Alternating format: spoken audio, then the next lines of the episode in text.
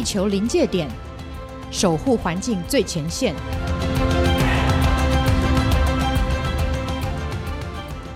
好，各位听众朋友，大家好。呃，我是天下杂志的资深撰述刘光莹。那今天欢迎大家再度来到《地球临界点》的最新一集的节目。那我们今天呃有比较特别哦，就是我们会有在呃收音机前面、收音机、手机前面的听众朋友，也有可能在观看 YouTube 的听众朋友。那因为我们今天是很高兴的，请到了呃天气风险公司的总经理彭启明博士来跟大家打声招呼。呃，光莹好，各位观众、听众，大家好。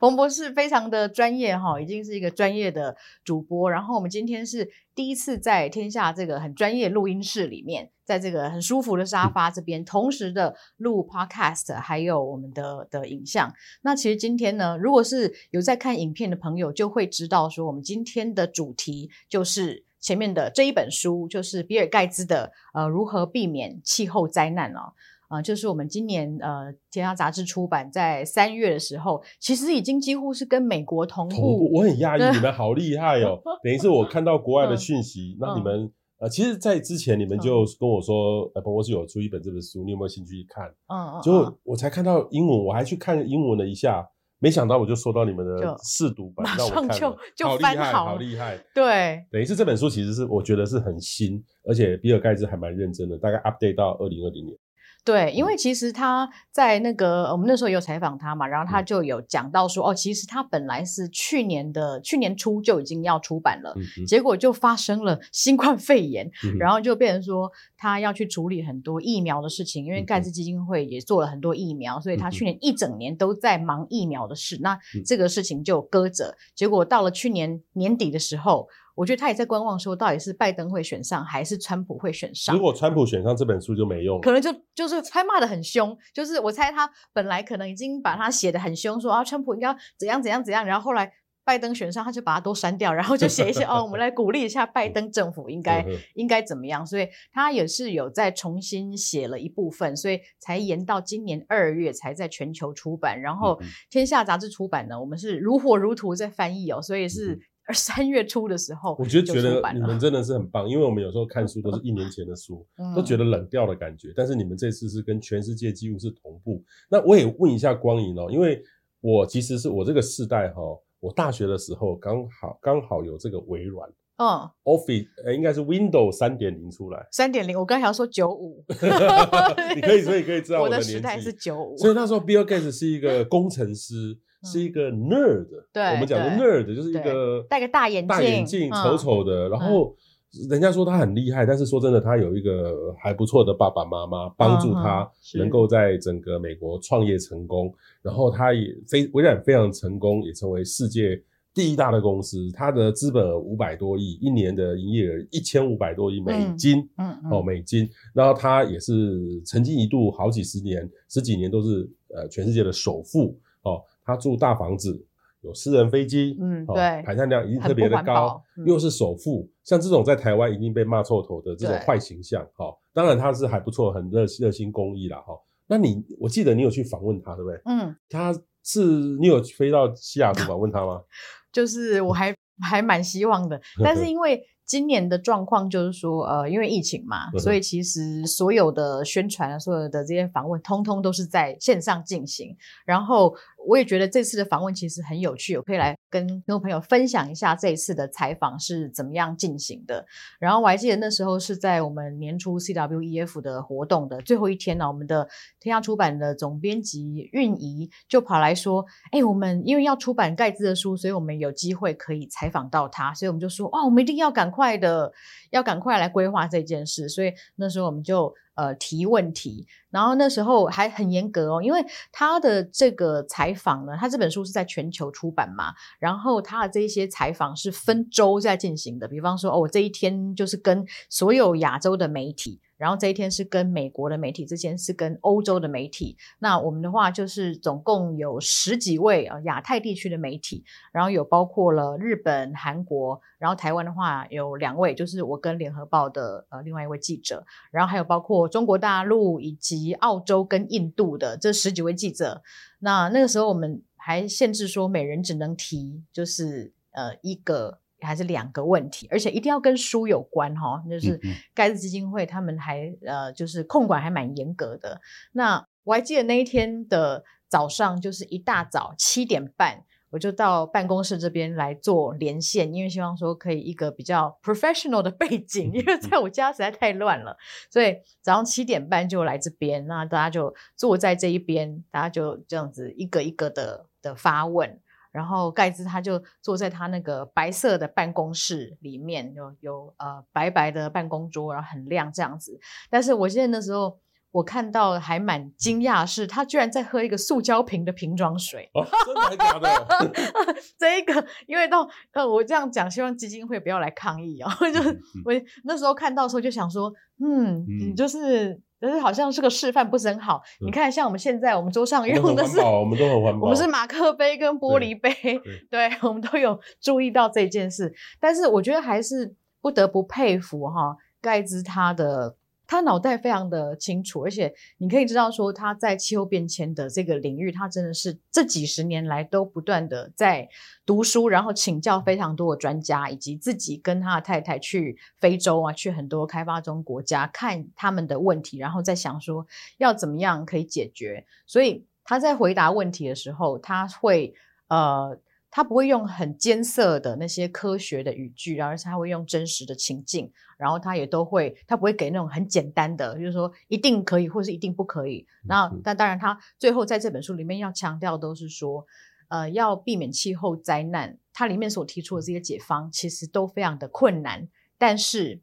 并不是不可能。像他在呃有一本呃，就是他在那个有有一支影片的在讲这一本书的影片，就讲到说。嗯，他想他想要用自己的经验来讲，就讲说，你看当年他在创办微软的时候，他跟他的 partner 他们所怀抱的一个梦想就是说，嗯，那时候的电脑是很大的，他可能是一整间房间 IBM 超级电脑，然后他就在有一个梦想是，如果让这个电脑呢变成是每个人可以放在自己家里，或甚至。就是每个人的手上都可以有的话，是不是很好？嗯、那在那个时候，大家一定都会觉得你这是痴人说梦，这绝对不可能。但是现在我们大家都知道嘛，哈、嗯，人手就是有一个智慧型手机，所以在当时大家觉得不可能的事情，其实之后透过技术的革新，它是有可能的。所以盖茨他希望让我们有这个感觉说，说再怎么样觉得不可能的事，他其实是有可能可以做到。嗯嗯嗯，我觉得他其实我另外一个角度是说。他本身哦，他是一个工程师，嗯，工程师，他其实也不是需要像我学气气象气候，所以我对地球有一定的了解，这是我、嗯、我我的工作。那他本身不是，所以他但是呢，我印象他大概是在呃 COP 二十一的时候，在巴黎气候协定，二零一五年的时候，对，我记得那时候我比较清楚看到微软出来了。哦，那之前呢，嗯、我们气候会议大概。很少这种软体公司出来，他带头出来。嗯、然后，那这本书呢，其实他后面附了很多他这个给他上课的人，嗯，所以他是很多人给他上课。这除了学理的知识之外，他因为那个 Gates 的 Foundation 盖茨的基金会非常有钱，嗯，五百多亿。好，我曾经到美国去参加一些 NGO 的会，他们我就说，你们在做什么？我们要申请 fund，跟谁申请基金？跟起就预算啊，申请一些经费，嗯，跟盖茨 Foundation 申请经费，所以等于是基金会的基金会就是他。所以它非常大，然后它另外一个，它投资了很多这个新创公司，例如说未来肉公司、嗯、Beyond Meat，对，Impossible Food，嗯，哦，还有一个核能公司，嗯，还有碳封存的公司。它因为它很多钱，它投资了很多未来科技跟气候变迁有关的公司，没错。所以它从那个经验回来的这种逻辑，就跟我们过去看到的气候的书很不一样。我们过去看到的气候书可能是某个财经的学者，嗯，哦，例如说 Stern 的。嗯的绿色新政的 report 哈，然后或是说我们的高尔的这个不愿面对的真相哦，我、嗯、这个我也有看，嗯、或是说某几个科学家做的气候主题，Naomi Klein 那一种就是很左派的那一种的书，对对，对，对。那我这本书是我看过，应该是我可以说就接地气，嗯，或是务实的一本书。虽然里面有有些东西我们在台湾还蛮难想象的，但是我是觉得这是我。这一二十年来看过的气候书里面，蛮容易懂，然后也可以很直接的找到一些方法，哦，这是它最重要的地方。是，对，我觉得博士说的非常好。嗯、再次跟大家讲一下，这本书叫做《如何 避避免气候灾难》，因为它的确是，呃，因为我觉得说哈，现在在讲气候变迁跟气候灾难。多严重这件事情，大家都已经讲烂，大家都知道了。然后盖茨他有兴趣的是说，所以我们要怎么样来达到零？到底要要怎么做？嗯、然后在每一个领域，包括像是制造业、跟这个发电、跟农业，然后它所占的排碳都是多少？那我觉得这个是很清楚的，因为其实我们有时候会。呃，在这个我们的刻板印象当中，会觉得说，哦，我们的排碳应该绝大多数是来自汽车吧？结果不是，运输业其实才占了百分之十六而已，在全球。嗯嗯、然后会觉得说，哦，那应该发电会最多了吧？那不是？其实制造业是超过三分之一，能源还不到三分之一哦。嗯嗯嗯嗯，对。其实我觉得我的观察是，我的看完的感想，我其实我看了两遍了哈。我看了感想啊，第一个是说。它其实是商业公司出来的，微软出，虽然它是软体公司，但是微软现在也有卖笔电哦，所以微软其实某方面，呃，也是一个软硬体的未来的数位的公司。数位的公司来看气候变迁是如何哦，这是我觉得很代表意义。所以他提出了，的确用商业的角度可以启动这种近邻的经济，哦，可以带动全世界的。所以他把全世界的大的排碳源，例如说。刚刚光影讲的这个制造业，哈，制造业包含了钢铁、水泥、塑胶这个三大的这个排碳源，如何去改变？哈，像像我看完他的书，呃，在台湾这几个都是很难，都是高排碳源，前几名都这几家公司。嗯嗯。可是其实我有去查，哎，国外真的有一些公司，例如说像 Shell、嗯，BP 这种石油公司，宣布二零五零年零碳。对。你如何叫那个中油宣布零碳？他一定说不可能的，是是，但是国外已经有做到了，对。然后还有一些，例如说钢铁公司，对，也宣布他未来要用氢来做到零碳。瑞典已经有一个钢铁公司在做。对对，所以我就觉得发发现说，哎，他帮我们找到一些好的示范案例在前面，用商业的方法来可以来做解决。好，这是他第一个。嗯、第二个呢，是他对于这种呃所谓的大家对于气候变迁的这个认知重新在洗牌，嗯、因为他用了这个。呃，它因为我们它它用的是五百一十亿吨，对，哦，五百一十亿吨的二氧化碳当量，嗯，这包含所有的温室气体都在里面，嗯，所以我们做什么事情还是要回归到务实，嗯，你不能讲个说节约用水、节能减碳，嗯，这都是空的，嗯，我必须去很务实的说，我做这件事情有多少的排碳量，哦，不是口号，是要做实质，嗯，例如说，我如果要做这个事情。我们就要装个电表，嗯，来量说我的排碳，我的什么时候什么东西做什么事情排碳量最多。他这样觉得这样做才有效。企业也是一样，一定要有成本的观念，绿色溢价，对，哦，它叫 Green Premium。嗯，例如说，我们现在这个这杯水哈，如果我用的是塑胶，哈，或是说这个这个是玻璃，也需要排碳，嗯，那它的这个假设这个玻璃应该很便宜，大概五十块。可是因为它制造的排碳可能要多收三十块变八十块，我们如何把这个成本三十块可以弄得越来越低，越越排碳量越来越少是最好的。是，所以在书里面其实博士刚刚提到的绿色溢价的这个概念哦，其实真的是很重要。那可以稍微的解释一下，就是说在一般的排碳的制成跟它零碳的制成，它中间多出来那个成本。然后其实上次我跟循环台湾基金会董事长黄玉珍在聊的时候，嗯嗯、然后他也是看了这一本书之后有感而发，就写了一个心得，嗯、就讲到说，其实讲绿色溢价好像会有一点美化，因为觉得，诶，因为我们常不是觉得 premium 溢价是很好的东西嘛，我们不是说品牌溢价，所以他觉得应该我们可以把它想象成，它其实是一个绿色的补贴，因为他觉得说。呃，为什么那个原本那个污染的制成会那么的便宜？其实是因为它把所有的成本都外部化了，嗯、然后我们用其他的方式去去补贴，让它可以这么的污染，而去把它的价格哈降到降到这么低，其实并不是那么公平的事情。嗯嗯嗯嗯。然后他对于我们每个人要怎么做？我觉得也蛮好的，我觉得写了一个很有意思的，哦，一个我刚刚已经知道我都吃素食嘛，哦对，那他其实他这本书他就大力一直说了很多未来肉，哦，就是你有没有吃过 Beyond Meat 的 burger？有，其实说实在，真的这样会不会他会来告我？就是我觉得没有那么好吃，没有那么好吃，但是我有吃过很好吃的啦。哦，那它很好玩哦，它它里面说，其实未来的社会哈，美食很像还是要有肉。他他也承认这个肉类是还是制造很多二氧化碳的来源，很那个量，呃，我记得它是农业大概占十六 percent，对，哦，其实还蛮高的。台湾大概算出来就二 percent，但是我觉得台湾算的没有养什么牛啦，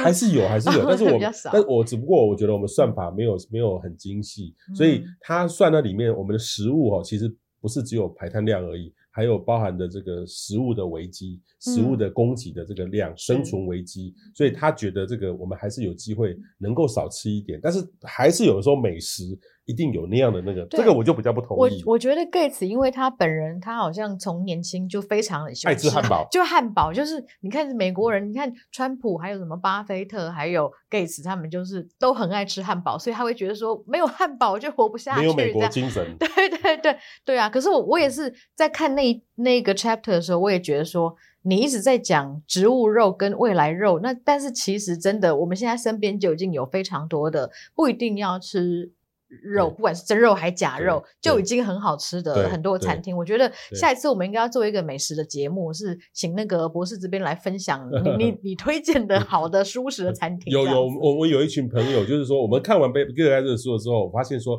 他的观念那点是可以再调整的。是啊，我也想要跟他说，因为他如果知道很多蔬食，其实不会比他那个未来肉。茶更好吃，对对，应该是请他来一趟台湾，就是你请他待一个月，每天带去吃蔬食餐。台湾也有，真的很多，真真的非常，台北最近非常的多。对，然后其实我是觉得他提供了每一个人哈，例如说，呃，他鼓励大家在家里装那个智慧数位的水表电表，嗯，那你就可以很清楚的量。例如说，现在我们讲节约用水，谁要是口号嘛？如果我有一个方式去量，我今天做什么事情少了十公升。哎、欸，当然十公升是价钱是零点零几块而已，没有没有感觉。嗯、可是其实那个就是一种呃减少地球环境负荷的一个很大的方法。对啊。所以，然后还有还有提到很务实哦，他就说大家可以去打电话给你的呃政治人物啊、嗯、议员呐、啊、啊、嗯呃、市政府啊，希望他们呃中央政府做什么事情，地方政府做什么事情，企业做什么事情，嗯、个人做什么事情，嗯、我觉得他还蛮。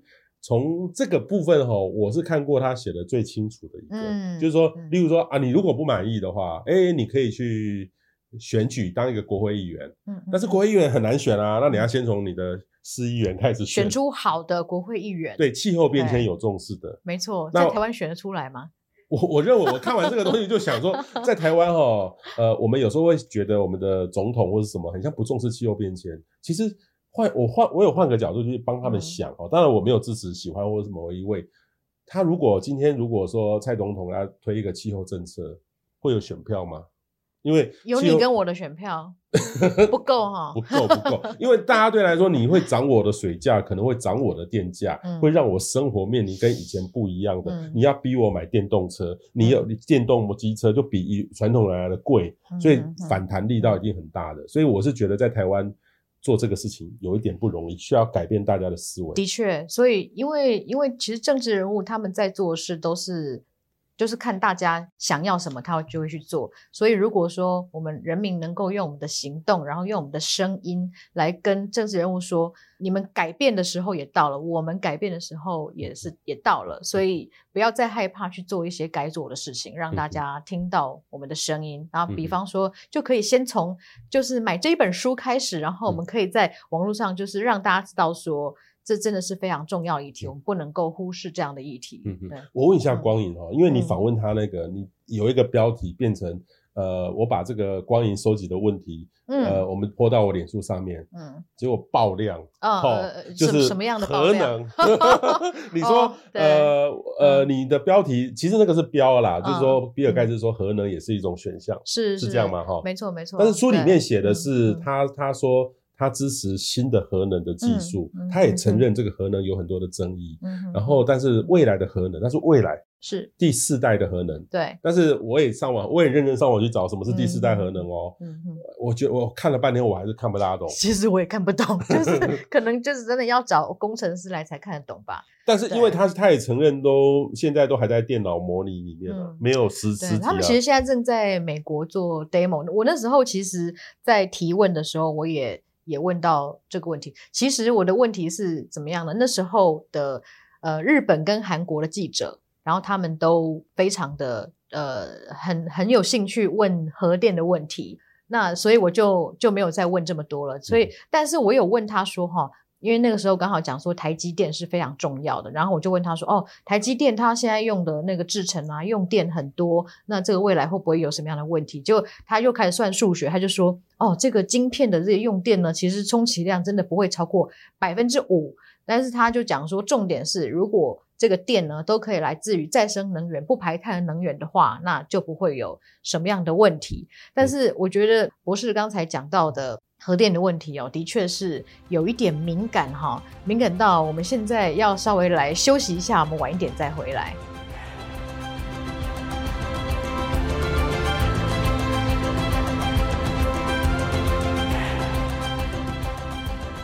好，欢迎大家回到《地球临界点》下半场的节目。刚刚在我们上半场呢，彭博士问了我一个非常就是。令人头皮冒冷汗的问题，就是在讲到说，这次在我们访问比尔盖茨的的这篇文章啊，他其实标题他抓出说，哦，比尔盖茨说拯救这个地球哈，要要减缓暖化，核能也是解方之一哦。那当然就是大家都知道说，核电这件事情在台湾是一个争议性比较大的。那其实我们就呈现的完全就是比尔盖茨在书中所讲的。呃，这个核电的议题，所以其实也不是说啊、本人有什么样的立场啊，但是因为在书中，这个比尔盖茨他所强调的是说，像我们在想到核电的时候，我们脑中马上浮现的可能就是福岛核灾，然后或者说更早的车诺比，那或是像美国的三里岛这些比较大的灾害，那。盖茨他在书里面讲到的，还有他其实这几年一直在在讲，以及他自己也有去投资的一些技术。其实他讲到的是第四代的这个核能的技术。他讲说，呃，他其实在这次的岳阳采访当中也有特别在讲到说，哦，这跟以前的技术是完全不一样，它并没有高压高温，然后就算它呃有什么灾害，也不会像福岛那样子的辐射外泄等等的。不过。的确，这个技术方面是比较高深，而且其实就像博士刚才有提到的一样，他现在这个技术都还在验证当中。其实之前是本来要在中国建他的一个示范厂，但是后来也也也是因为川普的关系啊，他就说哦不可以在中国建这个，所以要把它弄回美国，所以这部分又花了几年哈。他现在已经要在美国建一个这个第四代核能机组的示范厂，所以他其实，在在那个我们访问的里面有好几次都提到说，他希望二零二五年的时候这个示范厂可以开始运转。然后我觉得他听起来是相当乐观的，他希望说到时候世人都可以看到说，我们真的有稳定安全，然后呃成本又低廉的低碳能源。所以，但是当这个核能议题要提出来的时候，其实就会引起非常多的的争议跟讨论。我想。博士自己这几天在你自己的脸书看到了怎么样的状况？其实我就发现呢，在台湾哈，就是支持跟永和，应该是支持和氏啦，哦，OK，和氏啦，嗯、就是永和的跟呃，好像就是偏偏蓝的，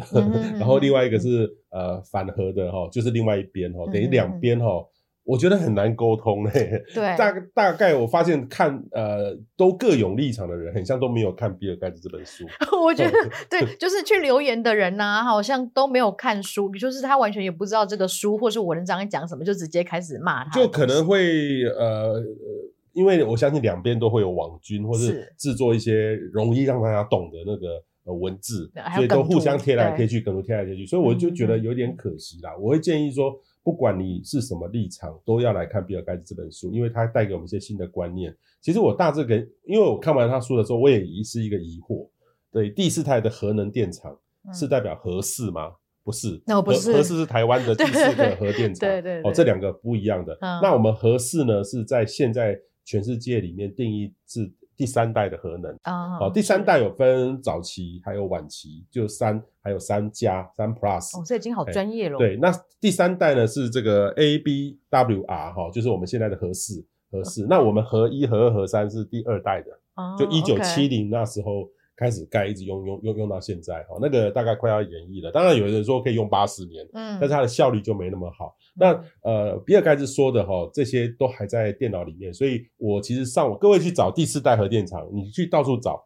都找不到一个图，哦，还没有设计图出来，还在电脑模拟里面，哦，哦，所以前一阵子呢，在他在过去这几年，他比尔盖茨因为中国需要能源，所以中国大陆他就呃把比尔盖茨请去，比尔盖茨投资他们，嗯，呃引进美国的技术，所以有一阵子，呃这个川普很积极，想想把这个第四代核电厂盖在呃中国大陆好几个省的地方，但后来呢，因为川普就把它停掉了。哦、那最近会不会起我不知道，但是的确呢，这个呃川普呢花了很多力气，希望说服大家。那个新的核电厂，它可能是不一样的概念，嗯，所以要大家接受。那我也曾经问过一些在台湾的很资深的专家，他们也说，不过是，呃，我们反核是不代表我们反核能。哦，这两件事情是分开的，分开的。他说未来，但是比尔盖茨这个核能是可能是十年后才会正式的商转，嗯，所以不知道，所以他觉得是可以让大家来讨论，但是不是说我们在支持什么东西，这个就像是任何一个新的能源。例如说，好，我们以前想电动车，嗯，怎么想说怎么怎么电怎么可以变成车，那一定很危险，会被电到或做什么。但现在到处都是啊，到处都是。所以他认为我们要开放的心胸去讨论这个议题，然后大家去了解，有个共识的空间，才有办法走下去。所以我觉得大家不必不必那么的看到这个，就是说啊，如果说比尔盖茨支持核能，哇，我不要，我就不看，完全不看这样。你要去看他在说什么东西，因为他除了讲的核能之外，他还有。谈到许多的新科技在里面，例如说氢能要怎么做，或是说我们的交通、我们的制程怎么样的改变哦。这个其实我觉得这本书里面那个东西讲了很多是非常新的科技，是比以前想象的还要务实很多。对，没错。而且其实我觉得，你觉得说所有呃。因为我知道我听众朋友应有应该有非常多是中小企业的，嗯、我们企业界的朋友。嗯、那这一本气候变迁的书真的是跟以前都不太一样。嗯、因为我还记得看 Naomi Klein，他就是反资本主义嘛，就说你们这些资本主义都是这个造成地球快要毁灭的罪人，所以我们应该要回到那种原始时代，然后以物易物。然后我看了之后也觉得好像也不太对。嗯、那我在看了这一本书之后，他其实就讲出很清楚说，我们需要怎么样政策工具，然后需要怎么样的技术革新。那这一些其实都是有商业价值的，它并不是一个呃要去做慈善或是纯粹是环保，而是这是跟未来，然后它也是跟商业有关的。所以接下来其实想要问一个问博士一个问题哦，就是它里面讲到一个。很重要目标是我们要把五百一十亿吨归零嘛，所以其实将来是要打造一个零碳的、近零排放的一个一个一个社会、一个世界。嗯、那其实我们也看到说，呃，就过去这几个月，其实很多国家都在宣布它近零排碳的目标，嗯、包括中国、日本、韩国。那到底什么是近零排碳？然后为什么这件事情现在好像这么重要？嗯、大家都在谈这件事情。嗯、好，比尔盖茨在书里面哈、哦、用了一个比喻啦哈，就是说呃，我们现在可以把碳捉下来，那他现在投资一家公司，把碳抓下来的成本大概是一吨，他估计大概一百块美金呐，嗯，一吨是一百块美金，但是抓下来还要考虑到要把它存在哪里，那是另外一件事。嗯、抓下来大概一百亿，所以他算出来五百一十一吨，全世界的话。大概呃，我们一年大概需要差不多要六兆的样子，好像是六兆美金，六兆美金的钱，也、嗯、也就是说，我们需要六兆美金才能够是属于我们气候变迁的成本，就绿色溢价、嗯、是哦，是六兆美金。嗯、然后呃，那他也特别提到，就是说我们需要很多新的科技，新的科技才可以把五百一十一吨。变成零，嗯，哦，变成零，所以要新的科技，所以新的科技呢，要比现在各个国家在投资新型的能源、新型的技术、各种的方式要提高五倍。嗯、也就是说，例如说，我们国家有国家能源型计划，很像才一两百亿，它如果按照这样算，哦、例如说各个国家，像美国对于能源或气候变迁只有 GDP 的零点零二 percent，他就认为应该要提高五倍。才能够用新的科技来，那才一 percent 而已。对，不，其实那个大概他认为大概一到两个 percent 的 GDP 是最合理的这个事情。然后另外一个最重要的是说，为什么各个国家要提出二零五零年零碳呢？其实最早的国家应该是，呃，我们在这个巴黎协定的时候，并没有特别针针对二零五零年零碳，嗯，做出太多的论述。然后，但是呢，在这个 IPCC 就有一些报告，它指出说，如果我们要维持上升一点五度 C，一点五度，嗯，哦。那我们就必须在二零三零年减一半，OK，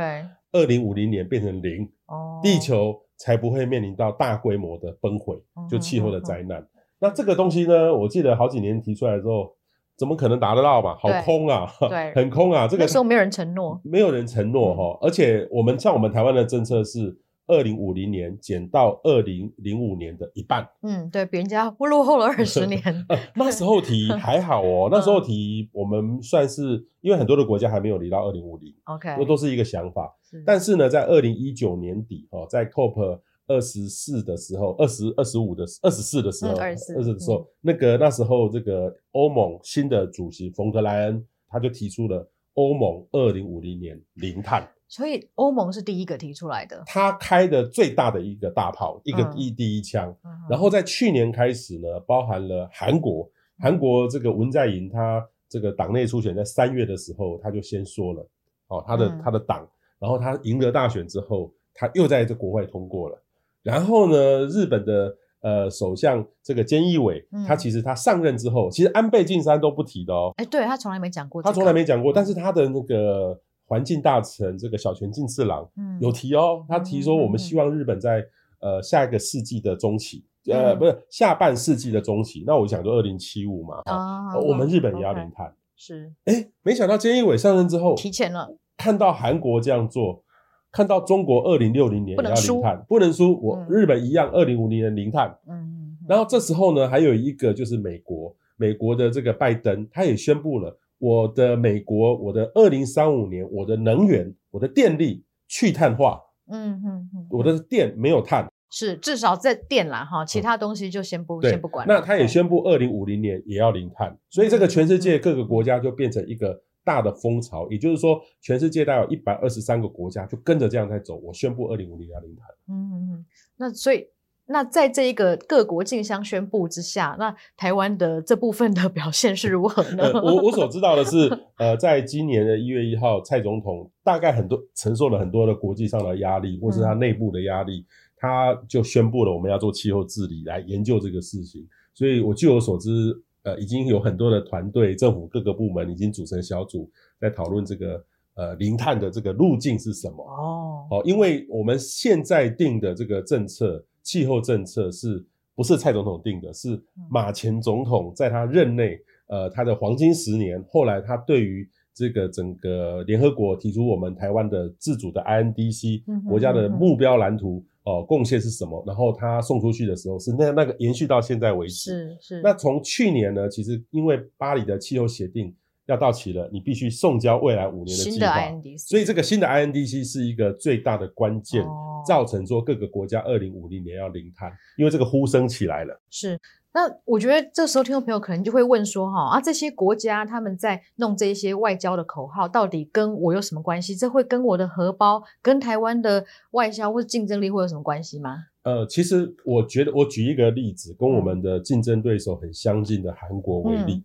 嗯嗯，呃，我们本来我觉得文韩国会不会就是喊个口号嘛？但是有一天我我在我参加一个资讯的会议，跟韩国各个聊天，嗯、我们在谈开放资料，各个国家资料治理。我韩国的朋友告诉我，他们现在他们叫做。Digital transformation，嗯，Digital New Deal，数位新政，数位新政，数位新政跟气候的绿色新政是绑在一起的，哦、互相支援。这个如果我换换句话说，就是说我们现在台湾最流行的叫做数位转型。嗯，数位转型是可以帮助企业做气候变迁零碳的。OK，因为你如果都知道你每一个环节你的制成、你的排碳多少，你企业主管很清楚，可以用数字。资料治理来控制这家管理这家公司的话，你气候变迁就做得好了。哦，所以韩国是这样在做的。是，所以它整个国家呢，呃，不是这个东西就是一个减碳很痛苦的政策，是把整个资料治理、整个政府、整个动员全部绑在一起。好，所以这个其实他们韩国呢，我我认为，我觉得台湾最大的危机是为什么蔡总统要动起来？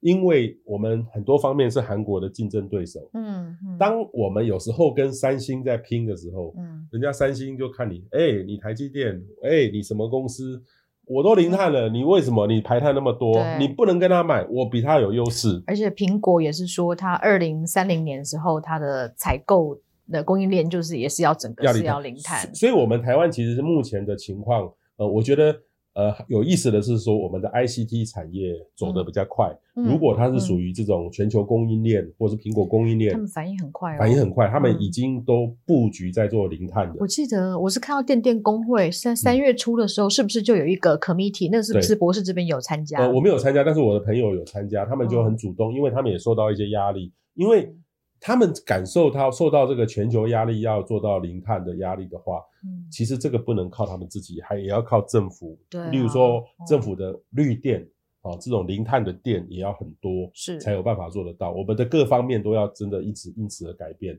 所以他们就开始自自发性的去想这些事情。对，因为我看说，其实这最近这一两个礼拜哦，关于这个零碳的很多的。组织啊，或是一些那种呃那个小组，都慢慢的像雨后春笋，一个一个冒出来。像三月初是看到电电工会成立了，然后这个礼拜是 SEMI 哦，昨天才半导体对半导体协会，昨天其实也才成立了这个呃就是零碳的这个工作小组。然后我听说的是工研院之后也会有这样子的一个一个消息，就是要做零碳的近零碳排这个策略小组。所以真的可以看出说政府现在。呃，它慢慢的在动起来，然后不过我真的相信说，我们的企业界其实是已经很多走在前面的啦，包括说，嗯、呃，台达电也是宣布说，二零三零年，二零三零年零碳，而且还有 IE 一百，没错，所以百分之百用再生能源，对，而且现在我现在听到的是说，台达电他们其实他们现在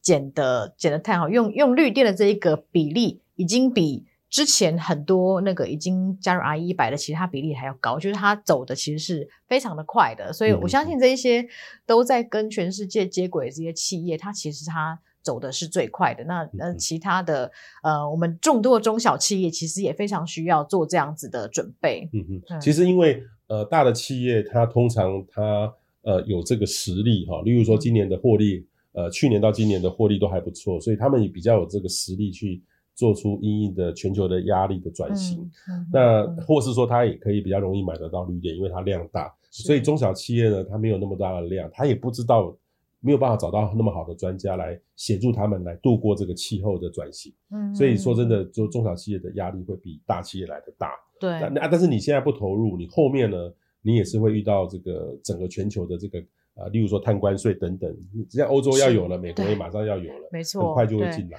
对，对，听说欧盟他们现在今年夏天应该就会有把碳关税的办法研拟出来，然后最快二零二三年，嗯、也就是两年后就要开始收了。那、嗯、但是我听肖代基老师说，他说如果说你的国家自己本身就已经有在收碳税的话，那到时候。欧盟它是不会再收一次的，那所以像日本啊、韩国他们有在收碳税，所以他们就不会再被收一次碳关税。所以肖老师就说：“你看我们的我未来的钱呢，我们是要去付给欧欧盟呢，还是说我们自己就先收，然后我们可以来改善我们自己的环境呢？”我觉得大家可以去好好的思考一下。嗯，我们我们台湾也现在要收碳费啊，碳费也是碳税的一种。但是说真的，我是觉得是说。如果为什么要定义一个路径图呢？很多人会觉得说，二零五零，例如说蔡总统，二零五零年早就不是总统了，他为什么要定这些事情？嗯，因为你现在的人不定一个目标，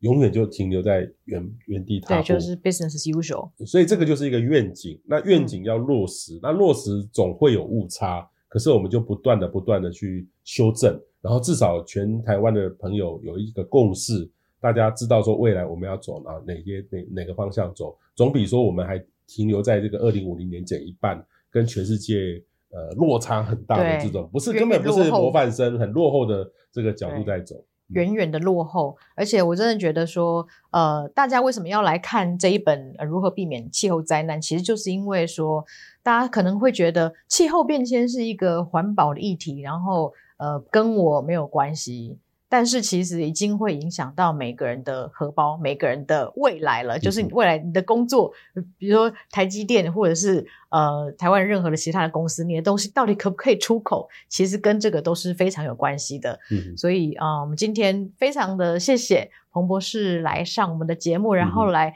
就是这么精辟来帮我们来、嗯、来讲解这本书。我，我最后讲一个、嗯，他我自己看完，我引述比尔盖茨这段话哈、嗯，呃，有关气候变迁的对话，或是我们讲能源政策的对话，已经呈现不必要的两极化。